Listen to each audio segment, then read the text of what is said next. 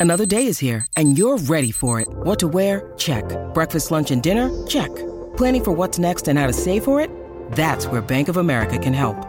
For your financial to-dos, Bank of America has experts ready to help get you closer to your goals. Get started at one of our local financial centers or 24-7 in our mobile banking app. Find a location near you at bankofamerica.com slash talk to us. What would you like the power to do? Mobile banking requires downloading the app and is only available for select devices. Message and data rates may apply. Bank of America and a member FDIC.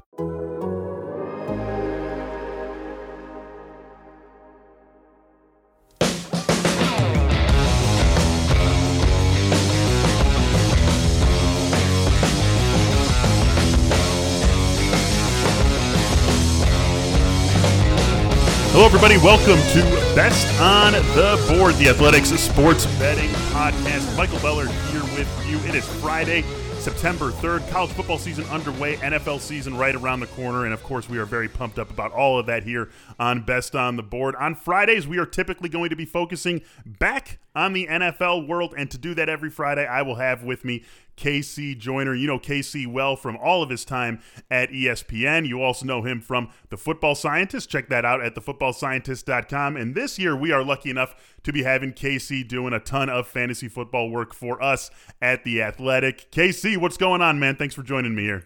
Hey, fantastic to be here.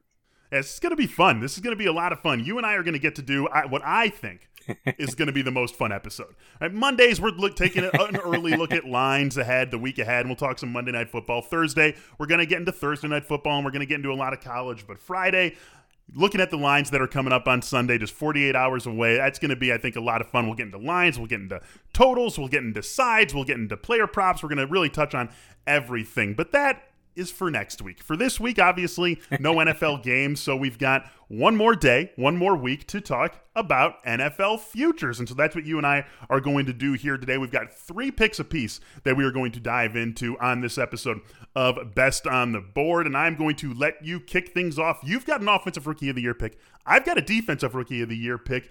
Give us the case for Najee Harris at plus 1,000 to win offensive rookie of the year. Think about it. Steelers wanted James Conner to be their bell cow for years, and it didn't work out for them. He is not able to handle that kind of workload. Alabama asked Harris to do the same thing, and he set a multitude of career records there. The offensive line for the Steelers, they replaced Pouncey and they replaced DeCastro. I broke down all the Steelers rushing game uh, plays last year, and those were two of their worst blockers on the team. They just were not very good. If they get even average play out of their replacements, I'm not talking good play, I'm not talking Pro Bowl caliber, just average blocking performances out of those guys, their blocking is going to be a whole lot better. The team wants to run the ball a ton. From the owner on down, they've said we want to run the ball more this year. In fact, coming out of camp, that's all they were pretty much talking about. Add that to Harris. When he was a junior at Alabama, he caught seven touchdown passes. It's the Alabama single season touchdown record for running backs, and it is tied for ninth most among players at any position at Alabama. You're talking that type of productivity and this type of offense, and that the Steelers make the playoffs, which I think they will.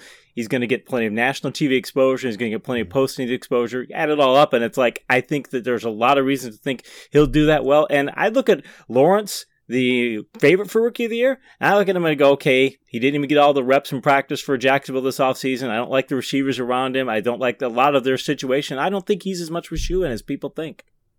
Yeah, you know, something we love about Najee Harris in the fantasy world, and certainly for this, is volume, volume, volume. And every single season uh, under Mike Tomlin, I mean, you can go back to just recently James Conner, Le'Veon Bell before him, D'Angelo Williams sandwiched in between them when Le'Veon was either suspended or injured, all the way back to Willie Parker in those first few years of Mike Tomlin being in Pittsburgh. He is a coach who has always had one true running back. Najee Harris is going to be that guy for them this year. You mentioned Trevor Lawrence as someone who you're not necessarily intimidated by here. He is the favorite at plus 350, and it's all quarterbacks at the top. Mac Jones plus 500, Justin Fields plus 700, Trey Lance plus 750, Zach Wilson's plus 900, and then you get to Najee Harris. Is there anyone who you view as a the biggest threat to Harris in this? And it could be one of those quarterbacks, or maybe it's Kyle Pitts one step down at 11 to 1. Uh, and Kyle Pitts would be very good because they're going to use him all over the formation down there. Um, it's tight end though, so they don't tend to. He'd have to score ten touchdowns in order, to win this. Yeah. I think, which would be tough for him. Fields would be a guy if he can get in there. That's the thing about the rookies. I don't think that Trey Lance is going to be a full time starter. I think they're going to go with Garoppolo and mix Lance in there, and you know, got the same thing with uh, uh, with Justin Fields. I mean, he should be the starter. Frankly, he's the most impressive guy in camp for a lot of reports, so he should be, but he's not. And if you're only playing, say, twelve games, only starting twelve 12 games and Harris is putting in, say, 17, it's a big difference. Yeah, it, it, totally is, and I think that that's something where we're really going to have to look at some of these quarterbacks, uh, maybe a little bit askance as it comes to winning the offensive rookie of the year. Let's get over to my first future for this episode. I'm actually going to take us into a team bet. I like the Bills to win the most games in the NFL. Seven to one is where you're getting them at. One of the favorites in this category, as they should be, and they're going to be uh, favorites pretty much across the board whenever we're talking about team bets, right there with the Chiefs and the Packers and the teams that we expect to be competing for the Super Bowl once again this season. But here's why I like the Bills. First of all, 13 and 3 a year ago, and I think they should be back in that range this season, and that's always going to have you among the league leaders in wins. But then I look at the rest of the schedule. I'm not really afraid of their division. I think the Patriots could be a little bit better. I think the Jets should be a little bit more competent than they were last year with some of the changes that they've made on the offensive side of the ball and getting that line healthy. But it's still a relatively soft division behind them. Then you look at who else they get in the schedule. They play the AFC South, a division that, you know, beyond Tennessee, I'm not too intimidated by. And also that Tennessee defense has a lot of question marks around it again. It's a, a team that I think the Bills should be able to rack up plenty of points against. When you look at their crossover into the NFC, they get the NFC South, Atlanta, not a team we're going to be too scared by. Carolina, I think they're a little bit better this year, but again, it's not the hardest division to have to play. Their other crossover game comes in week three against Washington. Washington. That is at home. Another game where the Bills are going to be relatively comfortable favorites. And so I just don't see a ton of trouble spots on their schedule that would make me think that suddenly this 13 and 3 team is going to be very good again, but maybe very good as an 11 and 6 team or a 12 and 5 sort of team. I think 13 wins once again is the bar for Buffalo to be hitting this year. And so I like making that sort of bet. I like that I can get a 13 win team not as the favorite. That definitely has a ceiling to be a 14 or a 15 win team. Can you poke any holes in my Bills argument? The only thing I'd say is that they've got Pittsburgh, they've got Kansas City, they've got the Colts, they've got Tampa, and that's probably their four toughest games they're going to have to go at least two and two in those games. They really, because mm-hmm. you know, obviously they're going to be able to go thirteen and four. If they don't go at least two and two in those games, that would be the only place I think they would stumble. Because I think I, I agree with you on the rest of the, the the schedule. It's really favorable. Miami's probably good, and they can probably still mm-hmm. go. They might have to go five and one in the division though too. If they don't go at least two and two in there, they've got to go at least five and one in the divisions. As long as they can match one of those two, either five and one in the division or two and two against those really tough foes, I think it's a pretty good deal. Yeah, it's uh, it definitely the boxes you have to check, right? I mean, it's just what you have to do. If you're going to lead the NFL in wins, you're going to have to beat the best teams that you play. You're going to have to dominate your division. I think it's something the Bills can do. Honestly, the one thing that gives me pause is the fact that they've been so vocal about not wanting to get vaccinated. And I mean, if someone gets COVID in that locker room, and we're talking about key guys missing a game or two games or something, that could be the difference between them and the Chiefs having the most wins or them and the Bucs having the most wins. So it's definitely something to worry about, but it's one that I am comfortable going after. Bills most wins plus 700 on BetMGM. Let's get back to a couple of player picks and we'll go back to you. One of the big acquisitions of this offseason, arguably the biggest acquisition of this offseason, was the Rams making a trade for Matthew Stafford. What are you looking at when you look at this passing game?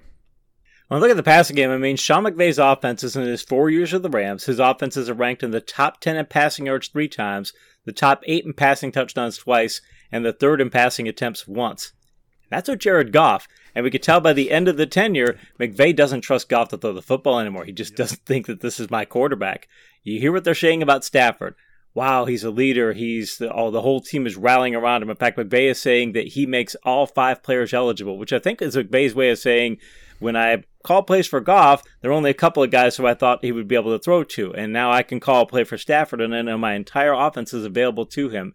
I think they're going to be so they're going to be a pass heavy team. I think that uh, their their their offensive line worries me, but they were 11th mm-hmm. pass pressure rate allowed last year, and they're bringing most of their offensive linemen back. So long as they can stay healthy up front, okay, I think they can get quality blocking.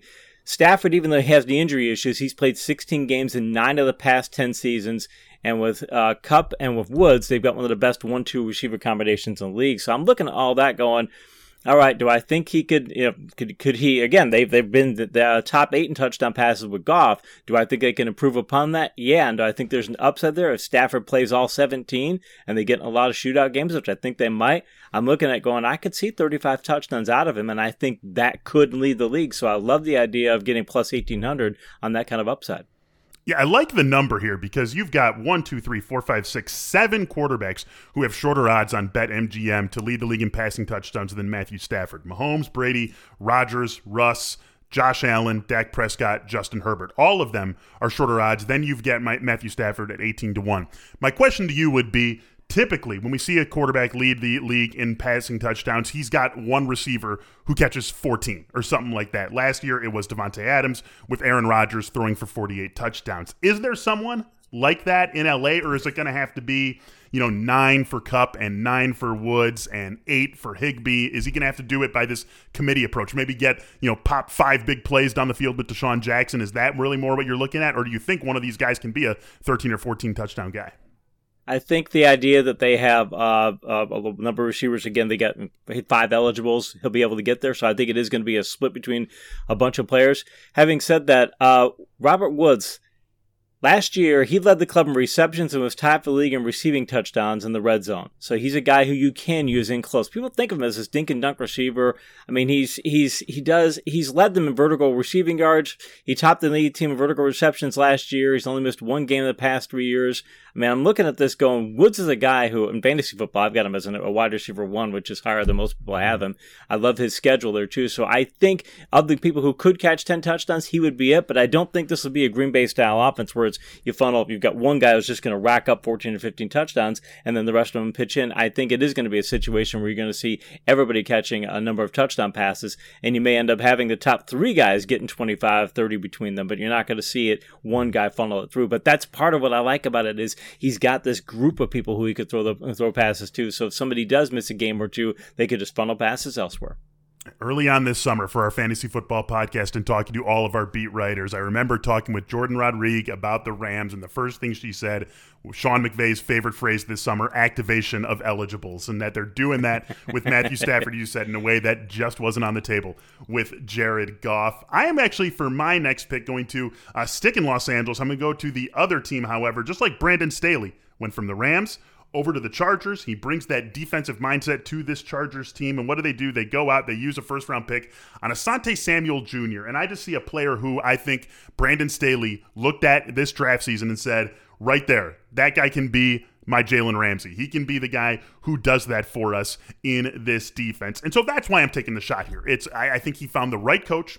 I think he found the right system that is going to um, emphasize his talents because it's hard for a DB to win Defensive Rookie of the Year. You're going to need seven or eight interceptions. Let's just be realistic about it. You're going to need the stats. You need a statistical story to tell to win any sort of award. And so for a DB, that means getting a lot of interceptions. And occasionally we see DBs be a little bit too good, right, to get those interceptions because quarterbacks don't want to challenge them. But I do think that Brandon Staley uh, went after Asante Samuel to be the anchor of that secondary, that secondary that has had so much talent, but just has had a lot of trouble staying healthy. And so I look at that and I see some upside here. And then, really, what puts me over the top, I'm not going to lie, KC, of course it's the number. Of course it's getting that 40 to 1 number on Asante Samuel. I just don't think that that, ne- that reflects exactly just how important he can be and just how possible this is for him to win. Because you look at some of the other defensive rookie of the year candidates, you find Micah Parsons at plus 600, Kwity Paye at 9 to 1. You just see guys who are so much higher. I mean, even Patrick Surtain coming in at 12 to 1, a DB who is much, much higher than him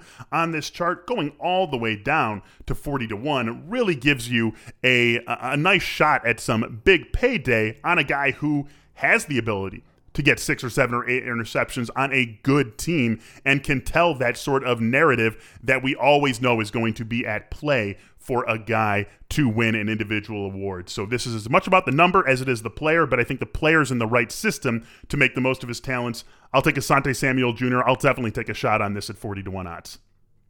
Couldn't agree more. Uh, I like the idea. I remember talking to a, an NFL defensive player a few years ago, and he said that for a great defense, it was about Darrelle Revis. I was talking to a former NFL player on the radio, and he said uh, that the Jets could set their defense up. You'd think of Darrelle Revis, he'd be somebody they you know wouldn't be targeting and things. They said you can set the defense up in a way to make sure you're funneling passes to your best guy. We can give them a coverage that'll make them throw this way. Brandon Staley will do that. He's going to play a lot too high, and he's going to do a lot of coverages like that. But you're going to also try and test Sample. He would be somebody you'd want to test in that secondary. He doesn't have to be the superstar in that defense either. He's got a lot of superstar candidates around him, so he doesn't have to be that guy. And if you look at what he did at Florida State, I mean, if you're looking at, he had He's the second FBS player since 2000 and the first since 2003 to have three interceptions and two fumble recoveries in the team's first four games. The guy is a ball hawk and the ball goes to him. And if he gets a, a, just a, a couple touchdowns and gets six or seven interceptions, that's the kind of thing that stands out. And it's easier for him to do that than would be, I say, for Kwity Paye to go get 10 sacks. Yeah, totally with you there. Love taking the shot at that 42 1 number. When you need mealtime inspiration, it's worth shopping Kroger, where you'll find over 30,000 mouthwatering choices that excite your inner foodie. And no matter what tasty choice you make, you'll enjoy our everyday low prices, plus extra ways to save, like digital coupons worth over $600 each week. You can also save up to $1 off per gallon at the pump with fuel points. More savings and more inspiring flavors make shopping Kroger worth it every time. Kroger, fresh for everyone. Fuel restrictions apply. Let's get a couple more picks in here before we wrap up this episode of Best on the Board. And we are going to go to a Coach of the Year pick for you. Arthur Smith, of course, was one of the biggest off field gets, right? The Falcons going out, bringing him over from Tennessee. And you think he can make that magic that he made happen in Tennessee happen right off the bat in Atlanta? It'll be tough because he doesn't have Derrick Henry. I mean, and then mm-hmm. let's face it, that you know, if Derrick Henry will make you look like a really good offensive coordinator, no matter I can be a good offensive coordinator with Derrick Henry. yeah. um, but looking at Atlanta, four win team last year, and I look at their schedule and I go, okay, they've got the Giants, they've got the Jets, they got two games against the Panthers, they got the Jags, they've got the Bills. That's six favorable games. This is a team that doesn't have four win talent. They got more talent than four win talent look at those games and go, okay, well, let's just say they get lucky and go four and two in those games. I'm gonna say lucky, but I mean three and three is what they should go. That should be the floor. What you should do against that type of competition. If they go four and two against that competition, all right, now they've got 11 games left. They go five and six in the rest of the games. They get nine wins. Nine wins get you in the playoffs in the NFC, likely, not guaranteed, but likely. Mm-hmm. If he takes a four and 12 team and goes nine and, and nine and eight with them and makes the playoffs, even if he loses in the first round, that's enough there to say, okay, this is what we're looking for out of coach of the year because coach of the year, you're not looking for somebody who's going to you know, you, a Bill Belichick could go 16 and 1 and win the Super Bowl, and he still might not win Coach of the Year because you mm-hmm. expect him to do that. Maybe not this year, but you know, uh, the, the, general gist there. Right. If you've got expectations set for you, his expectations are generally low, and all he has to do is win nine games. And I just look at that schedule and look at he's one of the best play callers, and they got more talent, I think, than what people think, a better defense than what people think. And I go, I can see him going 4 and 2 in those games and 5 and 6 the rest of the way, and 9 and 8, wild card, and then suddenly you're a real strong candidate. And plus, at 16 to 1, that's, that's a big payoff for what I think is. I don't think there are. Uh, it's a that small of a chance for him to get there. I think he's got a you know much better chance than sixteen to one to get there. Something that's nice about Coach of the Year is that we, we know that every individual award is going to have some narrative behind it, and Coach of the Year is the most predictable story to tell. Just like you said, find a coach of a team that you think can overachieve based on what is expected of them at the beginning of the season. And you look at the rest of the guys who are at the top of this list, Brandon Staley, a lot of people think the Chargers are going to be good. Kyle Shanahan, we all expect the 49ers to bounce back this season after all the injuries they had last year. Bill Belichick's Bill Belichick. Kevin Stefanski, the Browns could go to the Super Bowl, and he won this award last year. Sean McVay, another Super Bowl favorite with the Rams. Brian Flores, that was a 10 win team a year ago. What could he do? This year that he didn't do last year and win this award, right? I mean, there's a lot of guys who are going to have a tougher story to tell than Arthur Smith with the one that you just painted. So it, it's definitely a worthwhile bet. And it's also one where you see compressed odds. Brandon Staley, the favorite at plus 1200, and you still have, what, nine nine guys inside plus 2,000, and then one, two, three, four, five, six more guys at plus 2,000. So there's a lot of ways to go here. Arthur Smith, one that certainly makes sense. I'm going to wrap us up here with one more player pick. It's one that I've talked about a lot on our fantasy football show. I figure I might as well bring it to best on the board as well.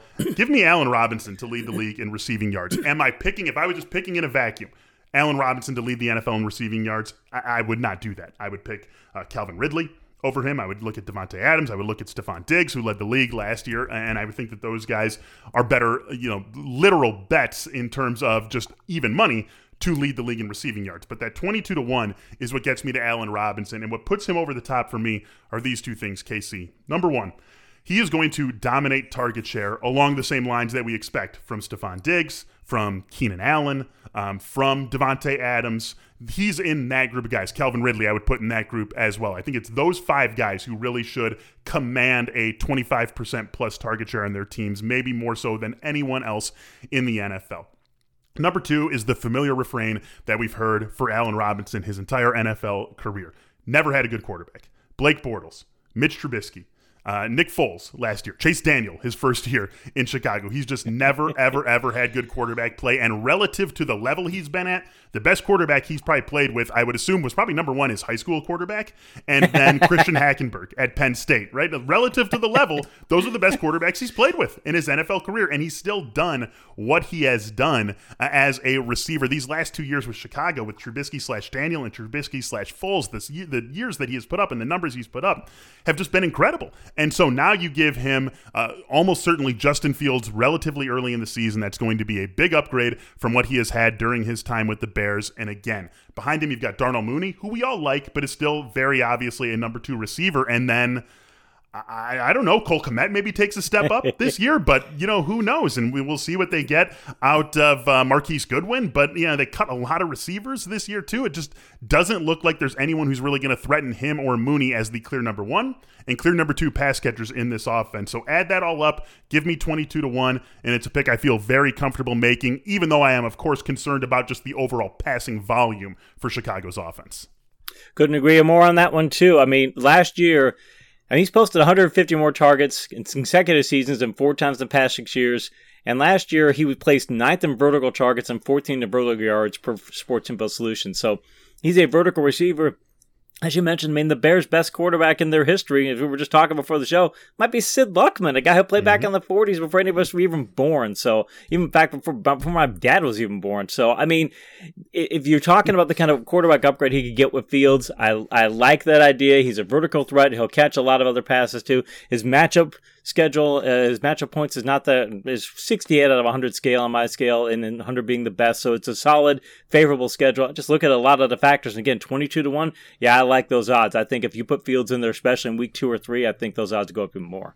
Get even better. Feels like a good say. spot. I mean, there's never a perfect spot to get a rookie quarterback in, right? Nothing's ever going to be lined up perfectly, especially with the protection issues the Bears are just going to have in front of him this season. That's just a fact of what this team is. But it does feel like, I mean, the Rams week one on the road, Sunday night football. If you don't want to put him in that spot, get an awfully soft landing spot week two at home against Cincinnati. And then even week three against Cleveland. You know, not necessarily the easiest spot, but one where if Dalton's played poorly for two straight games, I don't know how you don't put Justin Fields in there. So I'm thinking two and a half week is the right over under for Justin Fields. And I would take the under on that. I do think we see him week two at Soldier Field against the Bengals. That's going to do it for us here on this episode of Best on the Board. Thank you for joining us. Next week is when we really kick things up because we've got a full college slate and finally a full week one NFL slate. So we are very excited to bring this show to you next week and, of course, all season long. For KC Joyner, I am Michael Beller. Thank you for joining us. Have a great weekend. We'll talk to you next week.